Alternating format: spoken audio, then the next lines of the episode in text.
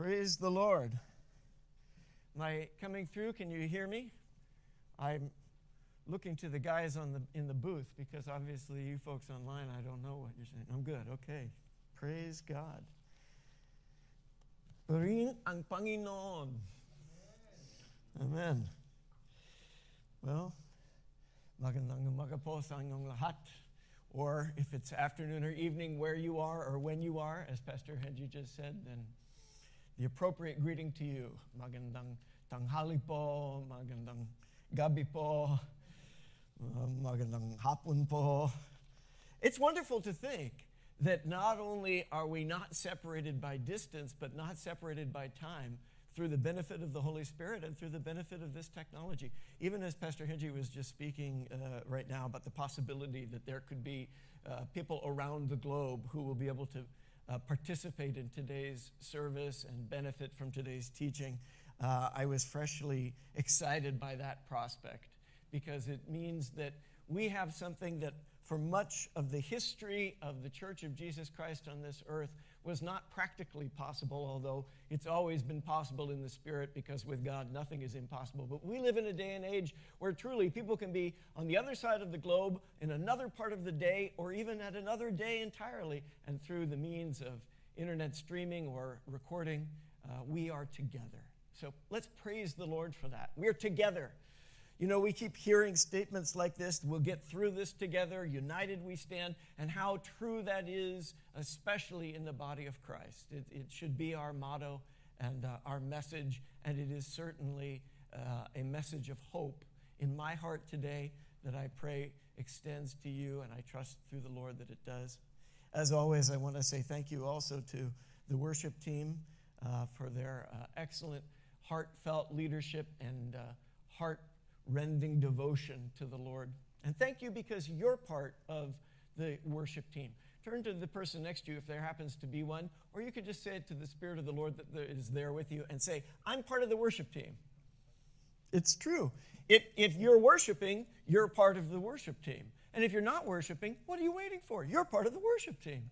You know, we as the body of Christ are called to worship the Lord, and it's not an obligation. It's fair to say it's a duty in the sense that it is part of our mandate, but it is our privilege, it is our joy, and in fact, it is our purpose. You know, I'm teaching a class right now in Praise School of Ministry online via Zoom. In fact, you can still participate today. Uh, this is the last day that you'll be able to join this class before we conclude at the uh, end of next month. So if you would still like to be a part of PSOM, you can do that. You can send an email to info at mypcf.org. That's I-N-F-O at mypcf.org. And if you send it to me before noon uh, Pacific time today, I will get the information to you to participate in this class. But it's on the fundamentals of faith. It's the first of a series that we're going to be doing. So even if it wasn't possible for you to participate uh, in this session, there's going to be additional fundamental of faith classes that are going to be offered. And in that class, we have been talking about the purpose of life. What do we as human beings recognize through the scripture and by the Spirit of the Lord to be our fundamental purpose? And in fact, worshiping the Lord is a very apt biblical description of our fundamental purpose, the chief aim of humanity, is to know the Lord and to enjoy his presence and to serve his will. That's our purpose.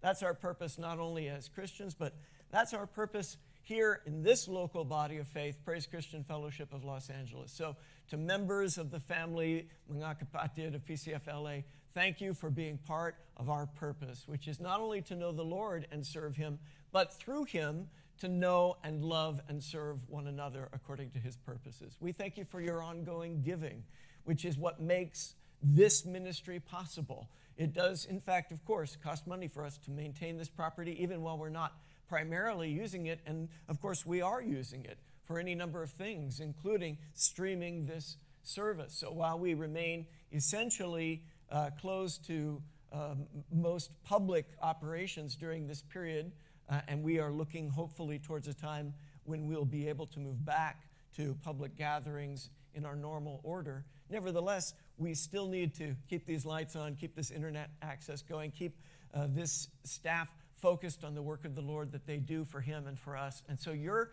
giving makes that possible. May the Lord bless you as you continue to support through your tithes and offerings, gifts that the Lord may put onto your heart for PCF and other aspects of His ministry at work in this world. The Lord will reward you for your faithfulness to give, and that also is a part of our worship.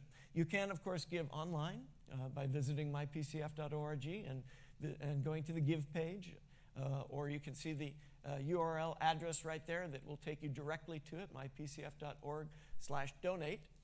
And you can also, of course, send in checks to our physical address, which is on the website, which is on our, our uh, bulletin as well, which is also on the website, and it can be downloaded as a PDF. And that address is 2235 Beverly Boulevard, Los Angeles, California, 90057. Lord, our offerings that we make to you, we know that it goes to you. You have no need of anything from us, but we desire to show our trust in you and we desire to sow our seed into your kingdom. And so we thank you for the privilege and opportunity to give, and we thank you for providing for us as we do so in the mighty name of Jesus Christ. So there's some uh, announcements for you. Um, thank you for your giving. Remember our ongoing service practices. We do have every Wednesday evening at 7 p.m. our Zoom prayer meeting, and that will be taking place uh, once again uh, this coming Wednesday. The uh, login information is on our website on the events page, or you can uh, get uh, links to that on our Facebook page. Our sermons, the archive of those messages are available for you to listen to anytime on our website or on our YouTube channel. And uh, we are continuing with our Praise School of Ministry classes and many Bible studies and so forth. For my class, we'll be meeting from 1 to 3 p.m. today, once again on Zoom, Pacific time. And even though it may feel like such a strange and uh, difficult time, I invite you to be encouraged in the joy of the Lord, that there is meaningful ways in which you and I are receiving from the Lord, believing in the Lord, and moving forward in the harvest to which He has called us. And if you if you are willing to say your yes and amen to that, just turn to the person next to you and say, I believe it's a year of harvest. I do believe it's a year of harvest. I see and believe it.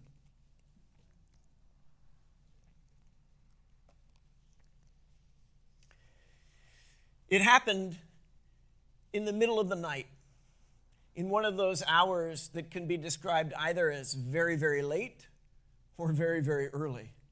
Because midnight was already hours past, and yet the rising of the sun was still hours off. And in the dark streets, our car wound its way through the little village that I grew up in on our way home. And yet, even in the darkness of that night and the darkness of those streets, I could see from my seat in the back of the car, through my window, something on that street that I don't think I had ever seen before at that hour of night, although it was not my practice to be there quite that late. But it wasn't the first time I had driven through town that late or that early, but it was the first time that I had ever seen her. From about a block away, around the corner, a young woman appeared in the dark of night. I saw her blonde hair. I saw her face. The blood seemed to have drained from it. She was white like a sheet or a ghost. And she was making a beeline directly towards us, towards our car, towards my door, towards me. I'd never seen her before in my life. But as she rounded that corner and ran down the street and threw open the door of our car as it came to a stop next to the stop sign, I instinctively moved over to let her in. She came with such purpose, with such absolute energy and anxiety that I didn't know what else to do. And then she began to tell us her story. But before I can tell you her story, I have to give a little context to mine. It happened when I was a freshman in high school, and I was on the speech team. Maybe you're not surprised that that was of interest to me. And so every weekend almost, we had a speech tournament.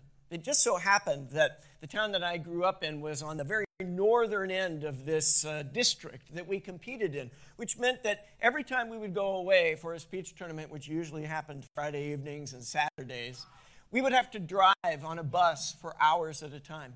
Those tournaments went all day Saturday and often late into the evening with the award ceremonies, which meant that we didn't arrive back home to our school until after midnight, sometimes one or two in the morning.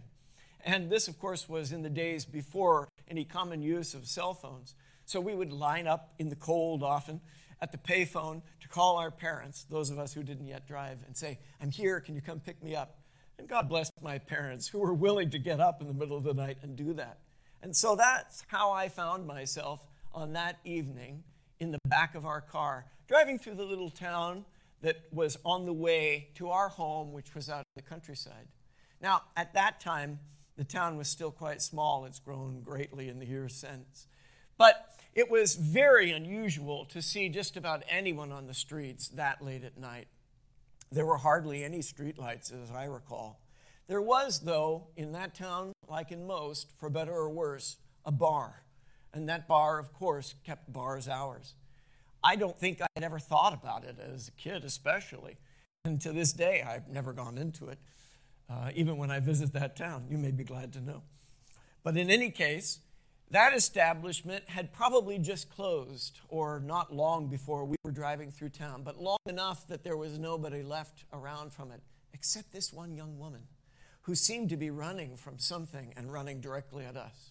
It became apparent as she began to speak, on the verge of tears, her voice shaking, her entire body shaking, that she had had an encounter that had scared her to her core. The first thing she said as she got into the car, all of us absolutely shocked, my mother and father in the front seat, my father driving, my mother saying, What's going on? This young woman said, Please drive, just go, go. There's a man and he's after me. So, of course, you hear that and you go. My father began to drive through the village. We were all peeling our eyes to see this man whom we never did see. To this day, I don't know the full story, only what she shared, and I don't know how much of it was accurate or true. It was a bit of a strange story, as you might imagine. She said that she was young, and I can't remember today how old it was, but I remember at the time thinking, she's only a few years older than I am. She was obviously old enough to be in that bar, so she must have been 21, and I think probably not much older than that at most. And what she said was that she was a married woman from out of town who had come not with her husband, who had stayed at the hotel that they were staying in, but with another friend of hers that was traveling with them, a girlfriend of hers, and that they had wanted to go out and enjoy the nightlife of the town. And so they had gone to this bar together. Now, already I knew that this woman, who had found the only car on the street in any distance that she could possibly find, had come to us because she had no other option. We were her only refuge. We were her only hope at that point. But I also thought, oh boy, she's gone from out of the frying pan and into the fire because my mother is not going to like this story and my mother will not hold her tongue. I know my mother will speak very boldly and plainly, lovingly to be sure, but she'll let this young lady know, What were you doing out at a bar without your husband late at night? Which is, of course, precisely what my mother began to say. But the young lady, she was so sorrowful about it. She said, I know, I know. It was stupid. I shouldn't have done it. And we said, Where, What happened to your friend? Well, my friend, who's single, she said, met a guy. And so they left together.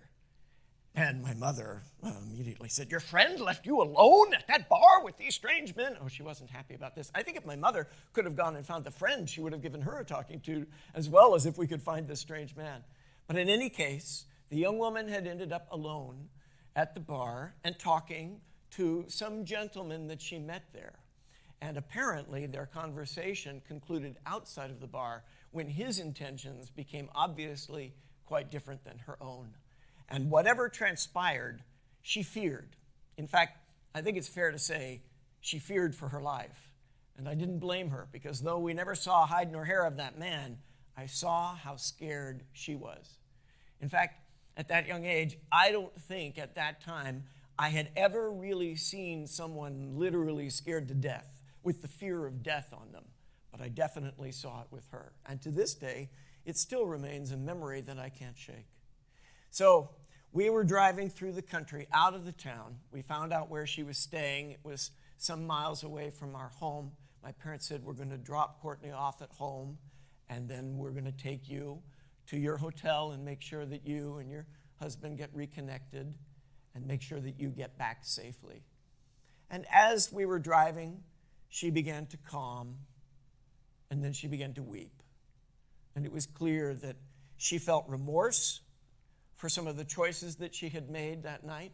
She felt embarrassed for the position that she had ended up in. She felt scared of what she had faced.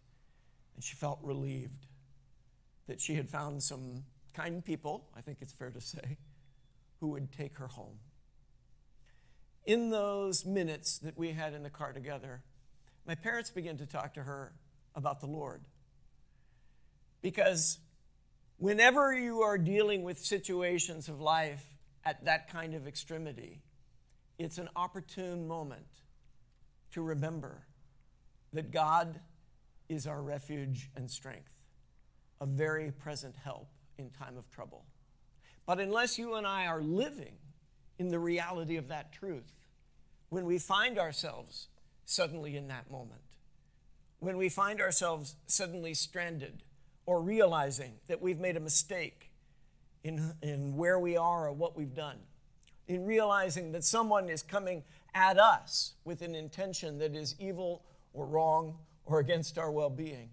When we find ourselves simply going down the road and suddenly something comes from around the corner and it's racing directly towards us, if we don't already know the Lord, if we aren't cured in a lifestyle that says, I want to live for Him, that's rooted in His Word and connected to His people, and hallelujah, filled with His Spirit, then you and I are likely to be very confused, very confounded, and very, very afraid. Hallelujah, that we can turn to the Lord before times of trouble and live for the Lord at all times. But I share this story with you today because, in a sense, I feel like the times that we are living in are relatable to this story, at least in as much as how I experienced it. Just sitting in the back seat. I wasn't even driving the car. I wasn't in control. And suddenly, something, someone came from around the corner and came straight for me.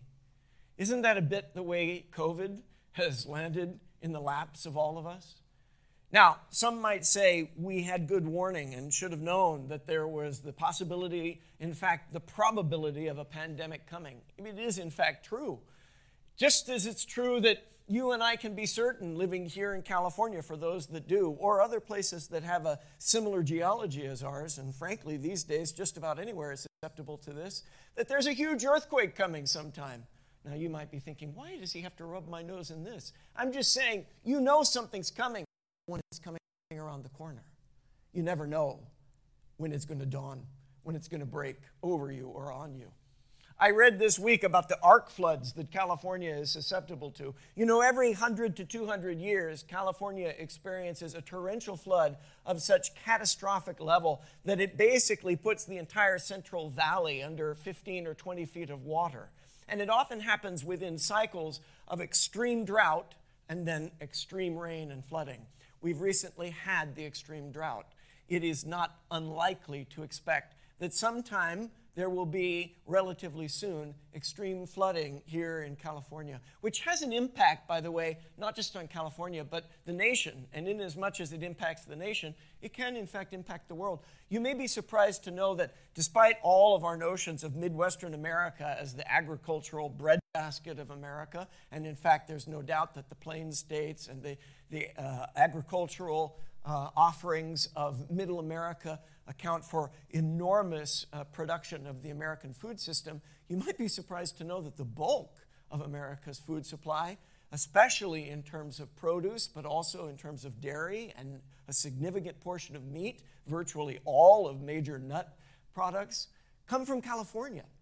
So when California experiences tremendous flooding that particularly affects the heartland, if you will, of California, it affects, affects the entire nation.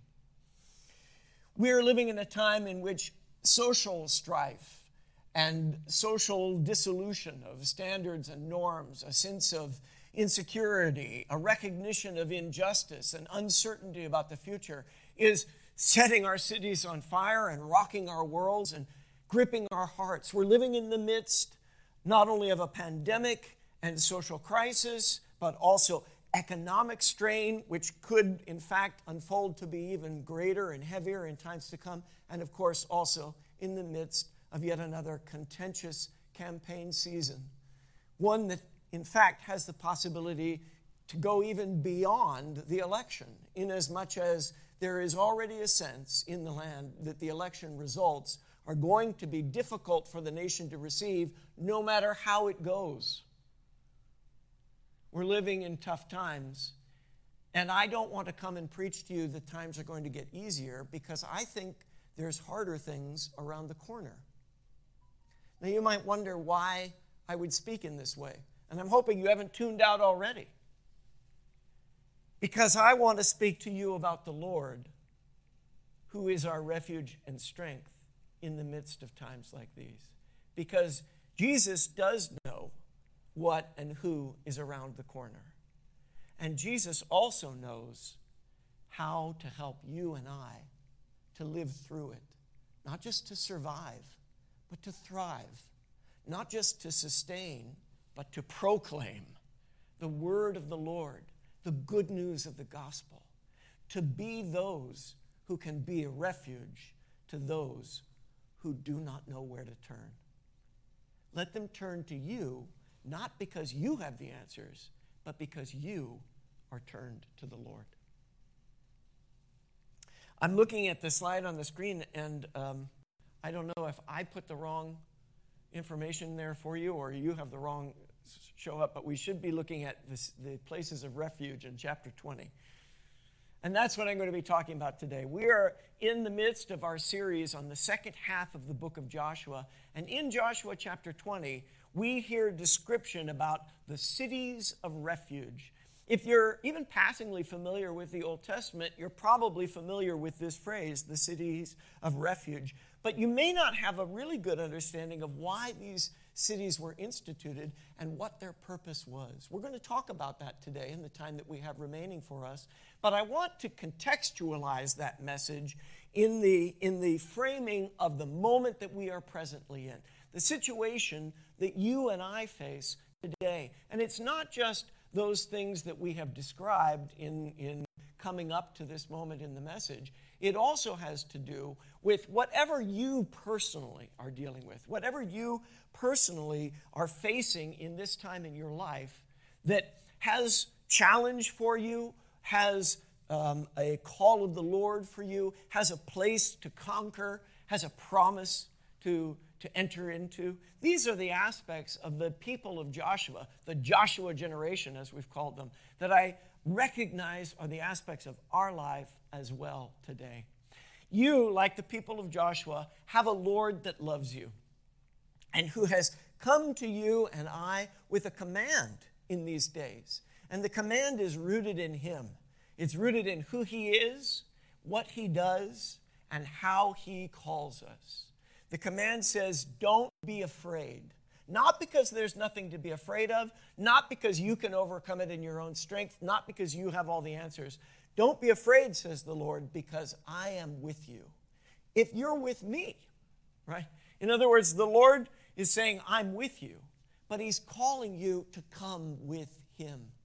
And where He is leading is into a promised land.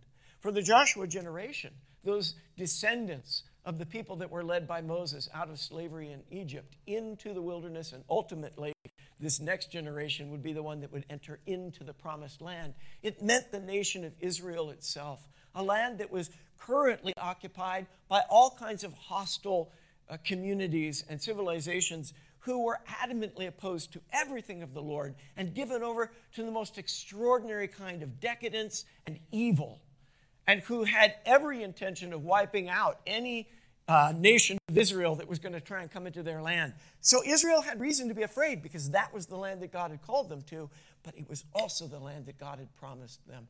And so what he said was, My promise can be relied upon. No matter what you see, no matter what you face, I will cover you. If you'll obey what I say, that's living under my covering. If you will do as I do and live in my spirit, then that is living in my covering. And that enables you to, conquer. Because the covering of the Lord in his character is like armor, as we studied earlier this year in the epistle to the Ephesians and Paul's description of the armor of the Lord. It allows us to move forward victoriously in the nature of Jesus Christ, who is the living God. And we overcome the opposition that we face by faith in him. Now, in the weeks leading up to today's message, and if you haven't been with us during all of those, that's fine. I just want to give you, again, a kind of context of where we're at right now. We've been looking at what dominates the second portion, the last half of the book of Joshua, basically chapters 13 through 24. And in that, we see the people of Israel who at this time are um, aggregated in their tribes, the 12 sons of Jacob, also known as Israel, that have given birth to, that have given life to tribes. In other words, out of the family of those 12 men came tribes of people. And each tribe has been promised an allotment in Israel. And in this section of Joshua, we are seeing how the tribes received their share. So we looked at how jo- uh, the tribe of Judah, which means praise, and which is referred to prophetically, even when Israel makes his blessing on his son Judah on, on Israel's deathbed, and refers to the tribe of Judah, the family of Judah, as a lion, from which we get the phrase the lion of the tribe of Judah. They receive a lion's share of what is offered. Now, in today's teaching, we're going to be looking at the nation of Israel at that time, the tribal allotments, and we're going to be discussing geography and directions. And you may think, why am I interested in all this? Well, uh, for one thing, it's extremely helpful in understanding the material that we are reading through. And the historical relevance of this material, as I'll come back to in a moment, has very useful lessons to teach us about how God speaks to and deals with his people and how people respond. And this is one of the things I'm so grateful for in the word of the Lord. The word, the scriptures reveal that often people are faithless, reckless, foolish. I don't mean to speak poorly about that young woman. I don't even remember her name and I have no idea where she is now, but I pray to God that that night was a was a a turning of a corner for her beyond just coming around that corner on the street. I pray that it was a life lesson for her. It ended up being one for me. She seemed like a very sweet young lady, and I felt very badly for the situation she was in. And I took something of the lesson that she learned about making better choices, about where to go and who to be with. And I applied it in my own life. I pray that, that she did the same, and I, I pray that she, who acknowledged the Lord in the conversation that she had with my parents. She said, Yes, I, I do know about God and I do know Jesus. And you could tell in what she was saying that I think, as my mother said to her, Do you think Jesus really wanted you to be in that bar talking to that man tonight rather than being in, in the hotel with your husband? No, ma'am, I don't think that he did. Well, I pray that that was a lesson that stayed with her the way it did with me. I don't know where she's at now, but what I do know is that we all have times in our lives where we recognize we've made mistakes, we've made the wrong choices. And the Bible shows that even the people of God who received his promises and often walked in his victories also often fell in their own sins. And the reason why I'm glad of that is not because I enjoy watching other people fall, but because I fall so often, because I've made so many mistakes, because I'm a sinner who needs a, a Savior I need redeeming, and I know my Redeemer lives. And I know that He has enough patience and compassion to deal with me in a gracious way, even when I fail, which, by the way, can help me, should help me, should call me to deal graciously with others when they fail against me.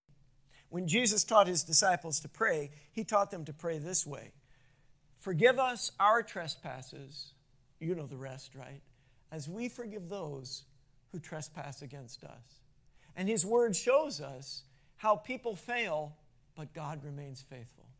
So, in the uh, passage of scripture that we're in, we have some historical lessons to derive out of it. But the other reason I'm going to be sharing about the land and the directions is because it will help us, I think, to orient those past lessons into some present principles that help guide us like a, like a map of our own world and our own lives in it today. There's also a prophetic purpose that reaches into the future. The past practices, present principles, and prophetic promises for the future. Will you say those three things? Past practices, present principles, prophetic promises for the future. The word is full of them, and Joshua 20 is as well.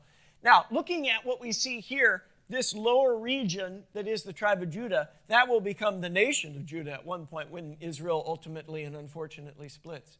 But we see that there are tribes all over the land. Last uh, week, I believe it was, or two weeks ago, we looked at the tribes of Joseph, that is, the two sons of Joseph that became half tribes, Manasseh and Ephraim, also received large portions. And in fact, here in central Israel, Ephraim becomes a, um, a very significant region, in fact, in part because there is there in the central area a place called Shiloh that we looked at last week, where the tent of meeting, the tabernacle was. And the entire nation gathers at uh, Shiloh uh, in Joshua chapter 18 for the distribution of the rest of the lands. Now, if you would like these uh, slides, um, I just want to remind you the teaching slides each week are available on uh, our website, mypcf.org. If you go to the events page and scroll down, you'll see the entire teaching series thus far for the Joshua generation uh, new beginning that we are in.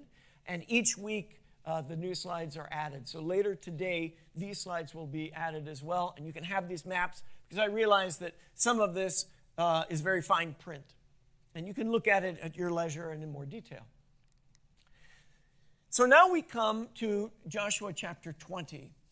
At this point, the tribes have been uh, given their allotments. They are still in the, the activity of occupying that land. And in fact, to some degree, they never fully complete that occupation to the degree to which it was promised to them. That's a little bit of what I was talking about that, that failure to fully achieve everything that God calls us to. If you feel that way in your own life, I think it's wise to recognize, first of all, that all of us can relate to that.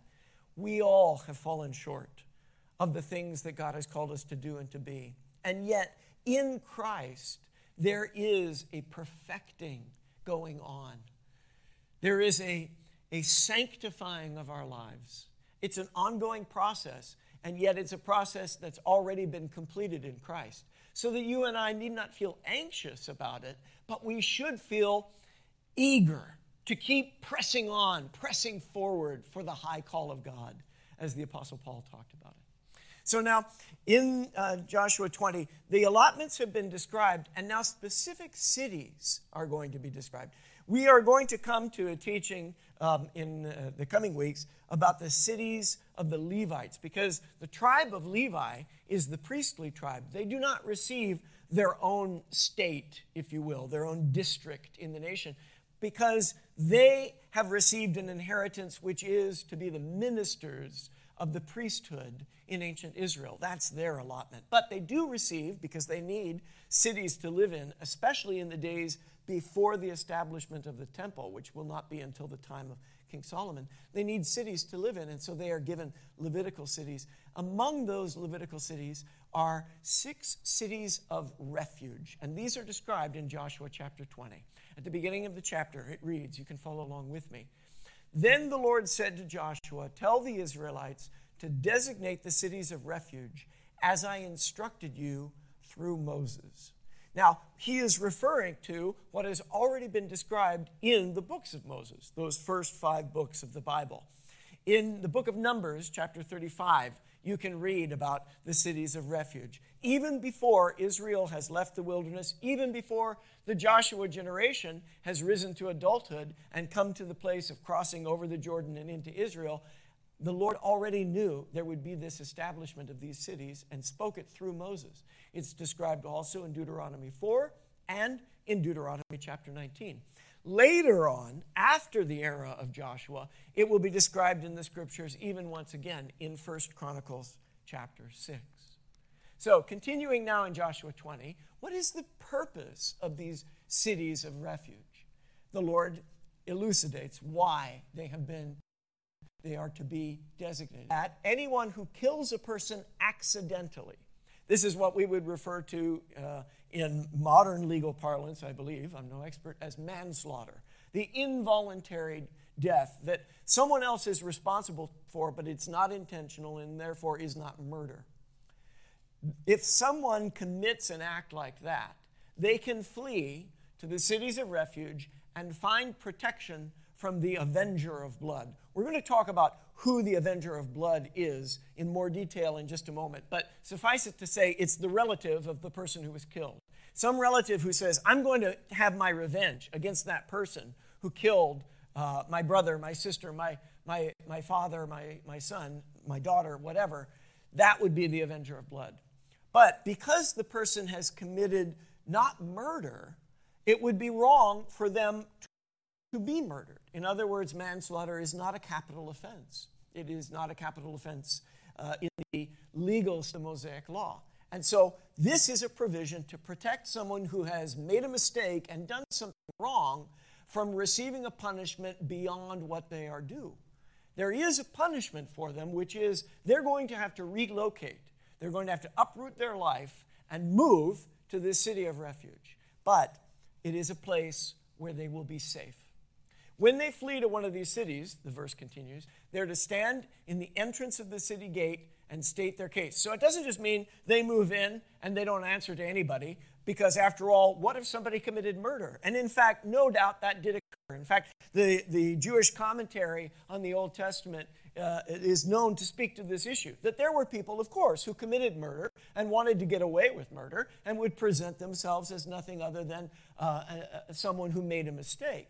So the person had to plead their case. They had to come to court, essentially. When they came to the gate of the city, they would have to meet with the judges and the justices there. In fact, uh, the reason why these are Levitical cities is that they would have Levites living there who would be appropriately uh, positioned to be a part of that. Or there could be non Levitical judges as well. And indeed, all of the Levitical cities, to some degree, were seen as cities of refuge. But these additional six cities, which we will see are laid out in a very strategic way, are known primarily as uh, uh, cities of refuge. And they had to have certain standards, which I won't go into great detail, but they needed to be located in certain positions. They needed to be populated with a, a, certain number of people. In other words, you couldn't end up with a city that was just nothing but manslaughterers. There had to be a ratio, and there had to be management of it and governance of it. Again, much of that is described in more detail in the oral codes that got written down later. Uh, that was a part of their practice, the past practices of the cities of refuge. So the elders of that city would come to the gate when someone like this was known to have arrived, and they would, they would listen to the case. And then, if it was appropriate, they would admit the fugitive into their city and provide a place for them to live in refuge, in, in sanctuary. If the avenger of blood, that is the relative who was coming to avenge the, the, the killing of their, of their relative, were to pursue them, the elders were not allowed legally to surrender the fugitive because just because the uh, fugitive had uh, killed someone, it was in, unintentional and without malice aforethought. In other words, it was not premeditated, it was not planned. That person is to stay in that city until they have stood trial before the assembly and until the death of the high priest who's serving at that time. We're not sure why that was put into place. I suspect it was to enable enough time to pass to let tempers cool and let someone who was bent on revenge um, get over that attitude uh, and allow the legal system to work out uh, its, um, its protocols. But we don't know precisely why it is. Some have suggested that when the high priest died and there was national mourning, it may have been a time in which it would be easier for someone who had accidentally killed someone else to come back to their hometown without being um, objectified or under um, too much scrutiny. In any case, that was the standard. It was not indefinite. There was an end to their exile, and then they could come back. And so they set apart these cities Kadesh in Galilee in the hill country of Naphtali, Shechem in the hill country of Ephraim, and Kiriath Arba, that is Hebron, in the hill country of Judah. Now let's look at the map and find these here. So, what you'll notice is that there are natural land divisions in Israel. And there are several. One is an east west division. You see, this red line here is the Jordan River. Remember, that's the Jordan that the Lord halted and allowed them to cross into the land out of the wilderness. So it separates these two divisions, which uh, you have the West Bank, as we call it, or Cisjordan, meaning this side of the bank. And then you also have the eastern lands, which is the Transjordan, meaning across. So, this terminology, Cisjordan, our side, and Transjordan, the other side, reflects that these are terms that come from the people of Israel primarily living in the Cisjordan or West Bank area. However, the uh, tribes did have Transjordanian uh, allotments, which you may remember, and we will look more at in when we get to Joshua 22. So the River Jordan and its river valley is a natural east-west divider running north to south in the country, like a spine. But there's also a natural kind of division of the country into three main sections. The northern region, which is the Galilee and the Golan Heights, the central region, which is the uh, the coastal plain, and then running along that spine of the uh, Jordan River, if you will, there's hill country that, that spans all three of these sections the northern, the central, and then ultimately the southern region that comes down into the wilderness and desert areas. So here you can see on the map that there's basically these three quadrants, and each of the three quadrants has an eastern and a western side.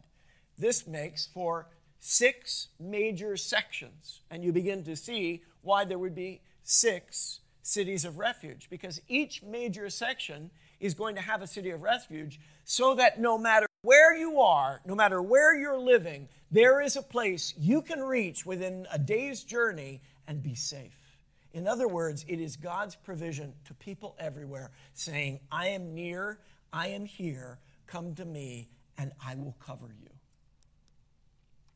Now, as I mentioned, there's also significant regional distinctions in the land, and we won't go into great detail with that today, but at a future time we may talk more about this. I mentioned the coastal plains, the desert wilderness, the river valley. What's of key interest to us to hear is that in um, the, uh, the uh, western portion of the nation, the primary uh, cities of refuge, which are the Cisjordanian uh, cities of refuge. That is, the ones that are in the nation proper and on the same side of the Jordan.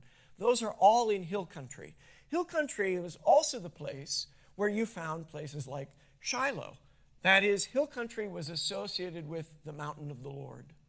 The Lord appeared to Moses on the mountain. The Lord gave his word on a mountain. The Lord appeared to Abraham on a mountain and saved Jacob by providing the ram in the bush on a mountain. And it was on a mountain that David would ultimately see the angel of the Lord being held back, that, that, that avenging angel of the Lord that was going to come at a later time and smite Israel for its sin. And there the Lord held it back. And David witnessed that and said, This is the place where the temple will be, the Temple Mount. So hills, uplands, highlands reflect coming up to God. And each one of those Cisjordanian cities of refuge is up there. May I just say, let's look up in these days. Let's go up to God. Don't go down into the low attitudes and, and behaviors of the worst of what humanity can do and be, but go up high into what God has called us to be. Come up to the Lord. And when you and I fail and falter, that's a time to look up and come up to God. So the Galilean hills are in the north, the hills of Ephraim are the central region. Now, they are referred to as the hills of Ephraim. That's, as I said, where you see Shiloh. But Shechem is going to be the city, and actually, Shechem is in this kind of transi- transitional region between Manasseh and Ephraim. But the hills are known primarily as the hills of Ephraim, probably in part because Ephraim is such a significant tribe at that time in Israel, and also because there is some some flexibility in terms of how these uh, borders are understood. And then in the south, there are the Judean hills, which, by the way, is where you find Bethlehem. So, the three cities that we have seen thus far are Kadesh, which is in the north, in the tribal land of Naphtali. The central city is Shechem. As I mentioned, it's in a, it's in a boundary area between Manasseh and Ephraim. And then in the south, there is Kiriath Arba, or also known as Hebron, which is in the tribal lands of Judah, in the Judean hills. Now let's look at the Transjordanian cities, that is, the ones on the other side of the river. So, back in uh, Joshua chapter 20, we are told east of the Jordan, they designated Bezer in the wilderness on the plateau, the tribe of Reuben, Ramoth in Gilead, often called Ramoth Gilead, which is in the region of Gad, and Golan in Bashan, in the tribe of Manasseh, which also is the Golan Heights, again, an elevated uh, region. So here you can see in the north, Golan, in the center region, Ramoth Gilead, and in the south, Bezer. Here are the six main cities of refuge throughout the region. Any of the Israelites or any foreigner residing among them, so not only the people of Israel, but foreigners who have come into their midst, immigrants, can go to these places if they have accidentally killed someone. They can flee to these cities and be protected. They will not be killed by the avenger of blood before standing trial. They will have to go to trial. They will have to answer for their actions. There will be witnesses. There will be review of testimony and evidence. Now, who is this kinsman redeemer, the avenger of blood?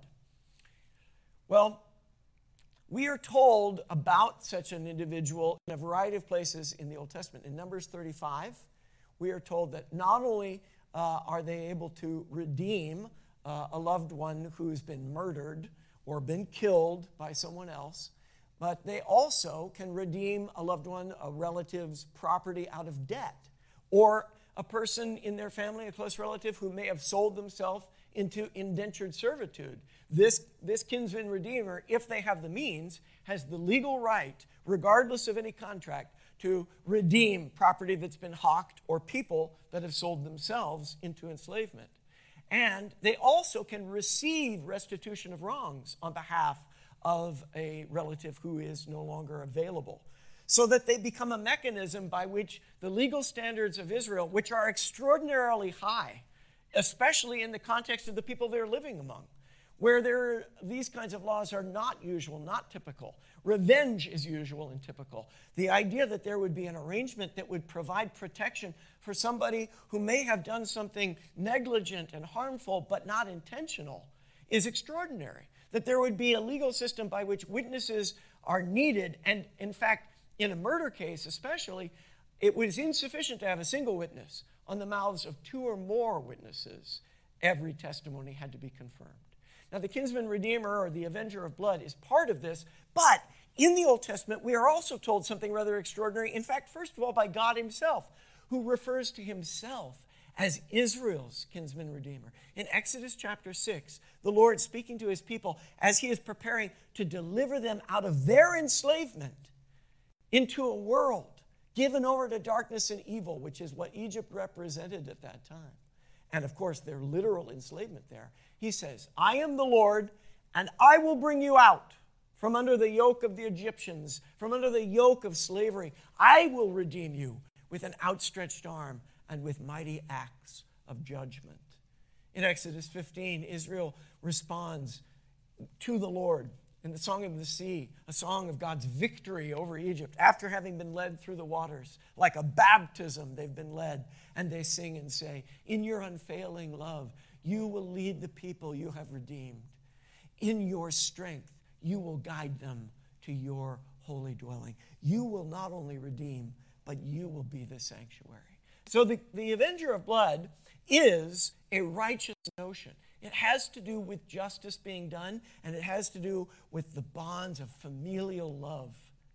But the places of refuge reflect that human beings are often inaccurate. Even when they are seeking justice and even when they are loving family, they may not be seeing according to the grace of God. There is a need for God's judgment to rule over human hearts and human minds. That's what the places of refuge are about. Think of it this way as we come to our conclusion. I only have a few minutes remaining. I want to wrap up what we've discussed and make application to our lives. There were cities in the south, just like places in the past, cities in the center, like the core of where you and I are living today, our present moment. We look back 3,300 years ago, and see what the past practices of the Joshua generation were, but they have present implications for the principles that you and I would live our lives by today. And cities in the north, cities in the hills, cities looking up, cities looking forward to a future that God has promised to his people who will do as he does and act according to his practices. The cities of refuge aided the rule of law. They were a means of justice in ancient Israel. It wasn't about excusing any and all kinds of wrong behavior, not at all. And in fact, if you and I understand the grace of God to be simply that it doesn't matter what we do, God loves us no matter what, we misunderstand what grace is about and how it is practiced. Grace does not say there was never anything wrong. Grace says there is a process by which the wrong is made right and that process lives in the heart of God and is found in following his ways. And it also says that there are principles that you and I need to live our lives by that involve not only looking to the Lord, but also living according to the character and conduct of the kinds of principles that the Lord demonstrates to us.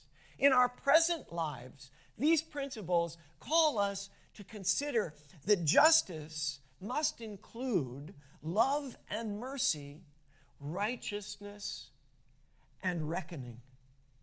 But it must be done in an orderly fashion. There must be some means to take a step back from the kinds of primal passions that any of us would feel when someone that we love is harmed or wronged.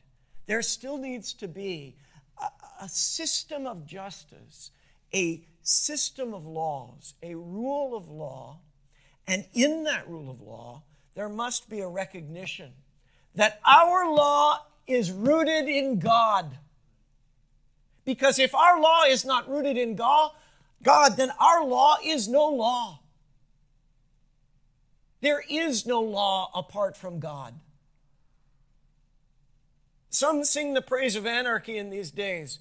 Don't listen to it. Don't heed it. It is a siren song of death. It leads to destruction. And whatever person sings it, they ought to know that they are doing no more than parroting the song of Satan because the prince of darkness is the prince of anarchy. If ever there was a case of chaos and confusion, the devil is it. But God is a God of order. God is a God of righteousness. God is a God of mercy. God is a God of grace. And the Lord has said, Vengeance is mine, it belongs to me. There is a rule of law that can live in civilized, orderly fashion, and it must be predicated upon God and His Word. In that Word, in that God, in that place, is a promise. Every single one of the cities of refuge reveals to us the person of Christ. Because ultimately, you and I may be any one of the people that we see in these stories. We may be the person who, through some negligence, not intentional, but in a way that we should have known better, or maybe we couldn't have known better, we did wrong. We hurt someone else. We we lost something or broke something or killed something that we cannot bring back in our own power. We may be the subject of someone else's wrath. We may feel that we are the target of someone else's hatred. We may be the person who wants revenge. We may be the one that says, That was my loved one. That was my property. That was my wrong to right. It was done against me and I want to right it, then you too need to recognize that you're called to the city of refuge also. You bring your case to the Lord. You lift your cause to God and you say, Here is what's wrong. Will you make it right? Shall not the judge of all the earth do what is right? But you need to rest your case in the hands of the Lord. The past practice of the people of Israel was to rest it in the hands of the priests. But you and I have a great high priest who knows every wrong that human beings do because he witnessed all of it. And he knows what it is to be tempted to do it because he was tempted in all of it. In fact, you may even be a murderer. And in fact, I'll tell you this you are a murderer, friend. Did you know that? In the eyes of God, you are a murderer. I'm not speaking hyperbolically, I'm one too. Jesus made it clear what God considers murder. Jesus said, If you have hatred in your heart, you are guilty of the sin of murder. He said, If you call your brother idiot, you're in danger of hell. I've called people idiot. Haven't you? I've been angry. Haven't you? You may say, Well, I had reason to be angry. Maybe you did, but you need to know something. No matter who that person was or is, no matter what they did to you or someone you love, they have a Redeemer, and his name is Jesus Christ. Hallelujah, that you have a Redeemer too. Because I haven't just called people idiot, I've been an idiot. I've made the mistake, I've done the wrong thing, I've sinned. But the avenger of blood gave his blood for me. My kinsman redeemer redeemed me. My resting place is in the Lord because Jesus Christ is a place of refuge for every person in every time until the time comes when you and I can dwell with him forever in the city of peace. Lord, we lift our hearts to you and we lift our sins to you. Sometimes we get into situations we shouldn't have gone into. We may find ourselves in a moment of panic. We may find ourselves in a place of bondage. We may remember something, even from long ago, that we can't forget, and we fear you can't forgive. Maybe there are those who can't or won't forgive us. Maybe there are those that we haven't yet forgiven. Whatever our circumstance, Lord, we come to you. In fact, I'm going to pause this prayer and say if you're in a place right now, wherever you are, where you can kneel down and come to your knees, if that's physically possible for you, do that. We talked about going up to the Lord, but when we go up to God, we bow down before Him.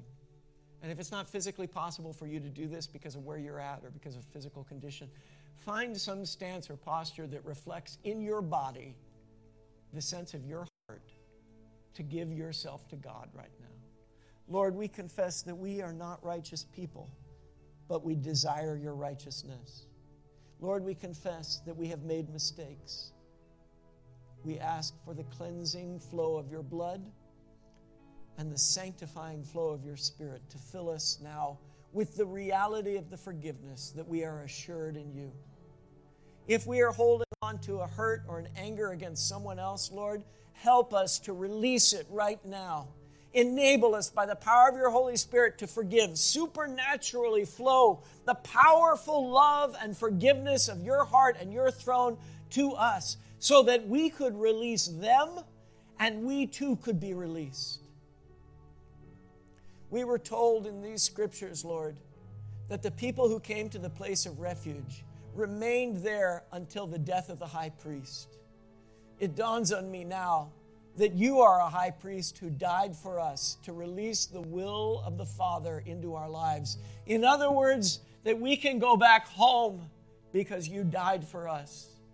We can be free because you live again. We can live forever in you. Lord, receive us into your hands and teach us to live in your ways, that we would show grace and mercy to others, even as we pursue justice in you and call, Lord, for justice in our land and peace in this place. In the name of Jesus Christ. Amen.